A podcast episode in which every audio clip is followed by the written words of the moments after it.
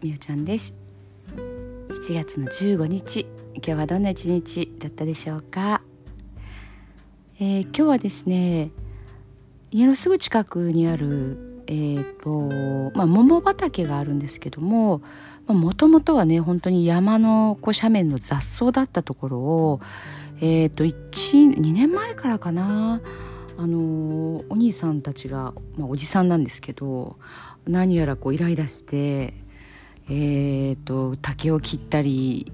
草を刈ったり燃やしたり建物が建っていくっていう段階で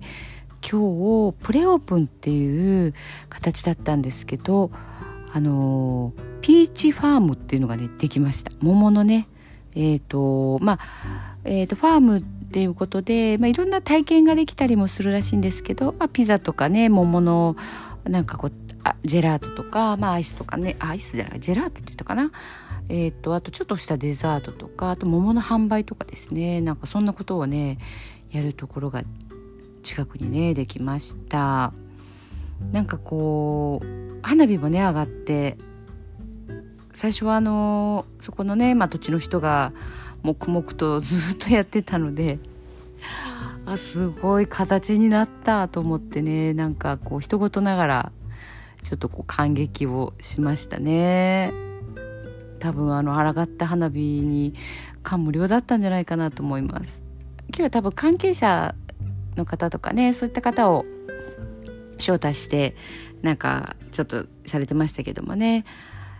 うんやっぱ一つのことがね形になるっていうことでまあ市の助成金みたいなのも使ってたのでなんか奥は超えてるぐらいかかってるんですねお金もね。で、えーと、もうちょっと今、えーと、クラウドファーディングとかして、えーと、ドッグ何でしたっけ、えー、と犬が遊び回る場所とか子供が遊べるスペースっていうところを、えー、とお金がね集まったらそれをまた追加してやるっていうようなことも企画をねされてるみたいです。あのその方めっちゃロックな方でであの、まあ、矢沢永吉の大ファンみたいなところなんでねもうそのメンタルがこう強い心ねこう持ち合わせてやってたのかなっていうふうにもね思いますもう桃農家さんってね本当にね暑い時期が一番忙しいんですよもう本当にあのなんていうか猛暑の時が一番こうえーと、販売とかをしてお盆より気持ち前な感じですかね今は。まあ、お盆のね贈答品として桃ってあるんですけどなんかもうちょっと前の段階で桃ってすごく一番ピークが来てる感じがねあのするんですけどなのでもうほんと早朝ですよね。皆さんごそごそと動かれてるの。も5時台とかあの普通に軽トラが走って作業したりとかして、まあ、暑い時間はね避けられてるんだと思うんですけどね。はい。まあそんな毎年のこう風物詩がまた今年も見られるっていうことがちょっと嬉しいなと思いつつ近くなので桃のあの直売店みたいなところにねくず桃って言ってちょっと手がつい当たったりしたらもうこう桃として出荷できなかったりするのでもう安くもうビニール袋にそのまんま桃を ねこうなんか56個袋にしてまあ、2300円で売ったりとかねそんなこともしてたりとかするんですけど、まあ、そういう桃とかをもらってちょっと潰してねなんか作ったりとか。シャーベットにねしてみたりとかっていうようなこともねしています。はい、まあ、そんなことでね明日から一般のお客さんもちょっとずつ入れるということなのでまあねこう覗いてどんなことをしてるのかなっていうのを見てみたいなっていうふうに思っています。はい。なんかこう家の近くがね急に変わるってなんか急にというかね変化するってなんか嬉しいようなでもちょっとこういろんな面でねあの不安というか大丈夫かなっていうのがあったりするんですけどね、まあ、特にここ山なので道ですよね。道路気をつけないと本当にこう脱輪してしまうようなとこだったりとかかわすのも大変だったりとか場所も分かりにくかったりとかねしてまた自分の家に駐車場にちゃんとこう入れるんだろうか行列ができたら家に入れないしとかいろいろね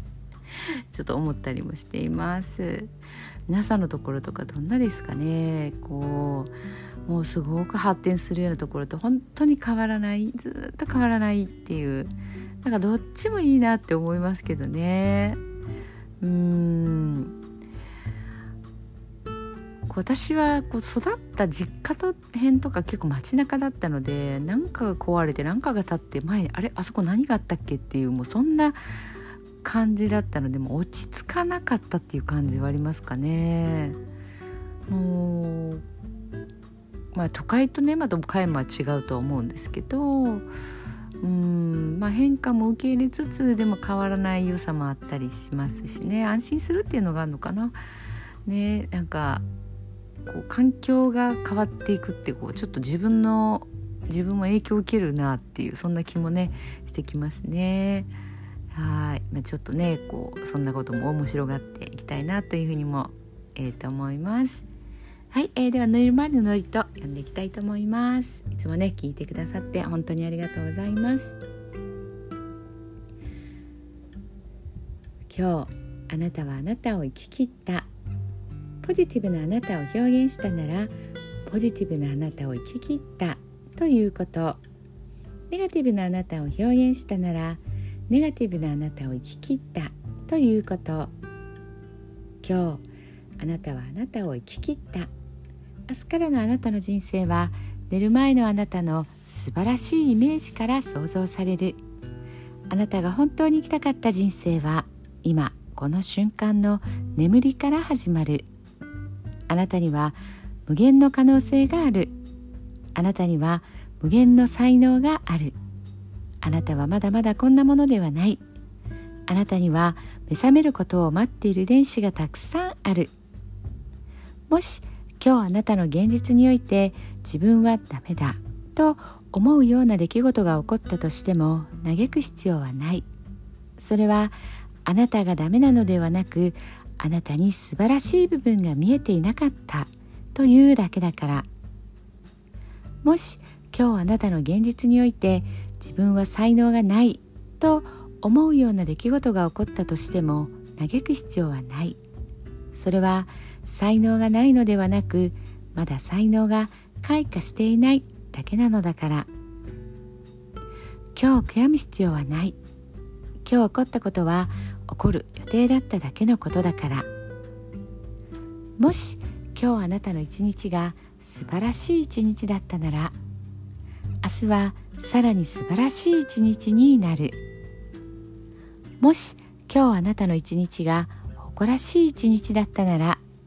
明日はさらに誇らしい自分に気づく一日になる。あなたはまだまだこんなものではない。明日のあなたはこんなものではない。あなたにはまだまだ可能性がある。あなたには目覚めることを待っている遺伝子がたくさんある。遺伝子のスイッチを入れれば入れるほどあなたは自分の可能性に目覚め才能に目覚めていく。素晴らしいあなたをイメージしよう。眠っている間にそのイメージが記憶となりその記憶が明日のあなたの現実を作っていく。あなたの遺伝子を目覚めさせるのはあなたがあなたを信じる力。あなたは素晴らしいあなたには価値がある。明日は明るい。たくさんの希望がある。あなたの一呼吸一呼吸があなたを癒しあなたは黄金の光に包まれ眠っている間にあなたのエネルギーを浄化し整える。今日あなたはあなたを生き切った。明日からのあなたの人生は寝る前のあなたの素晴らしいイメージから想像される。そしてあなたはあなたが本当に生きたかった人生を始めてゆく。桑名正則さんの寝る前の祝詞でした。それではおやすみなさい。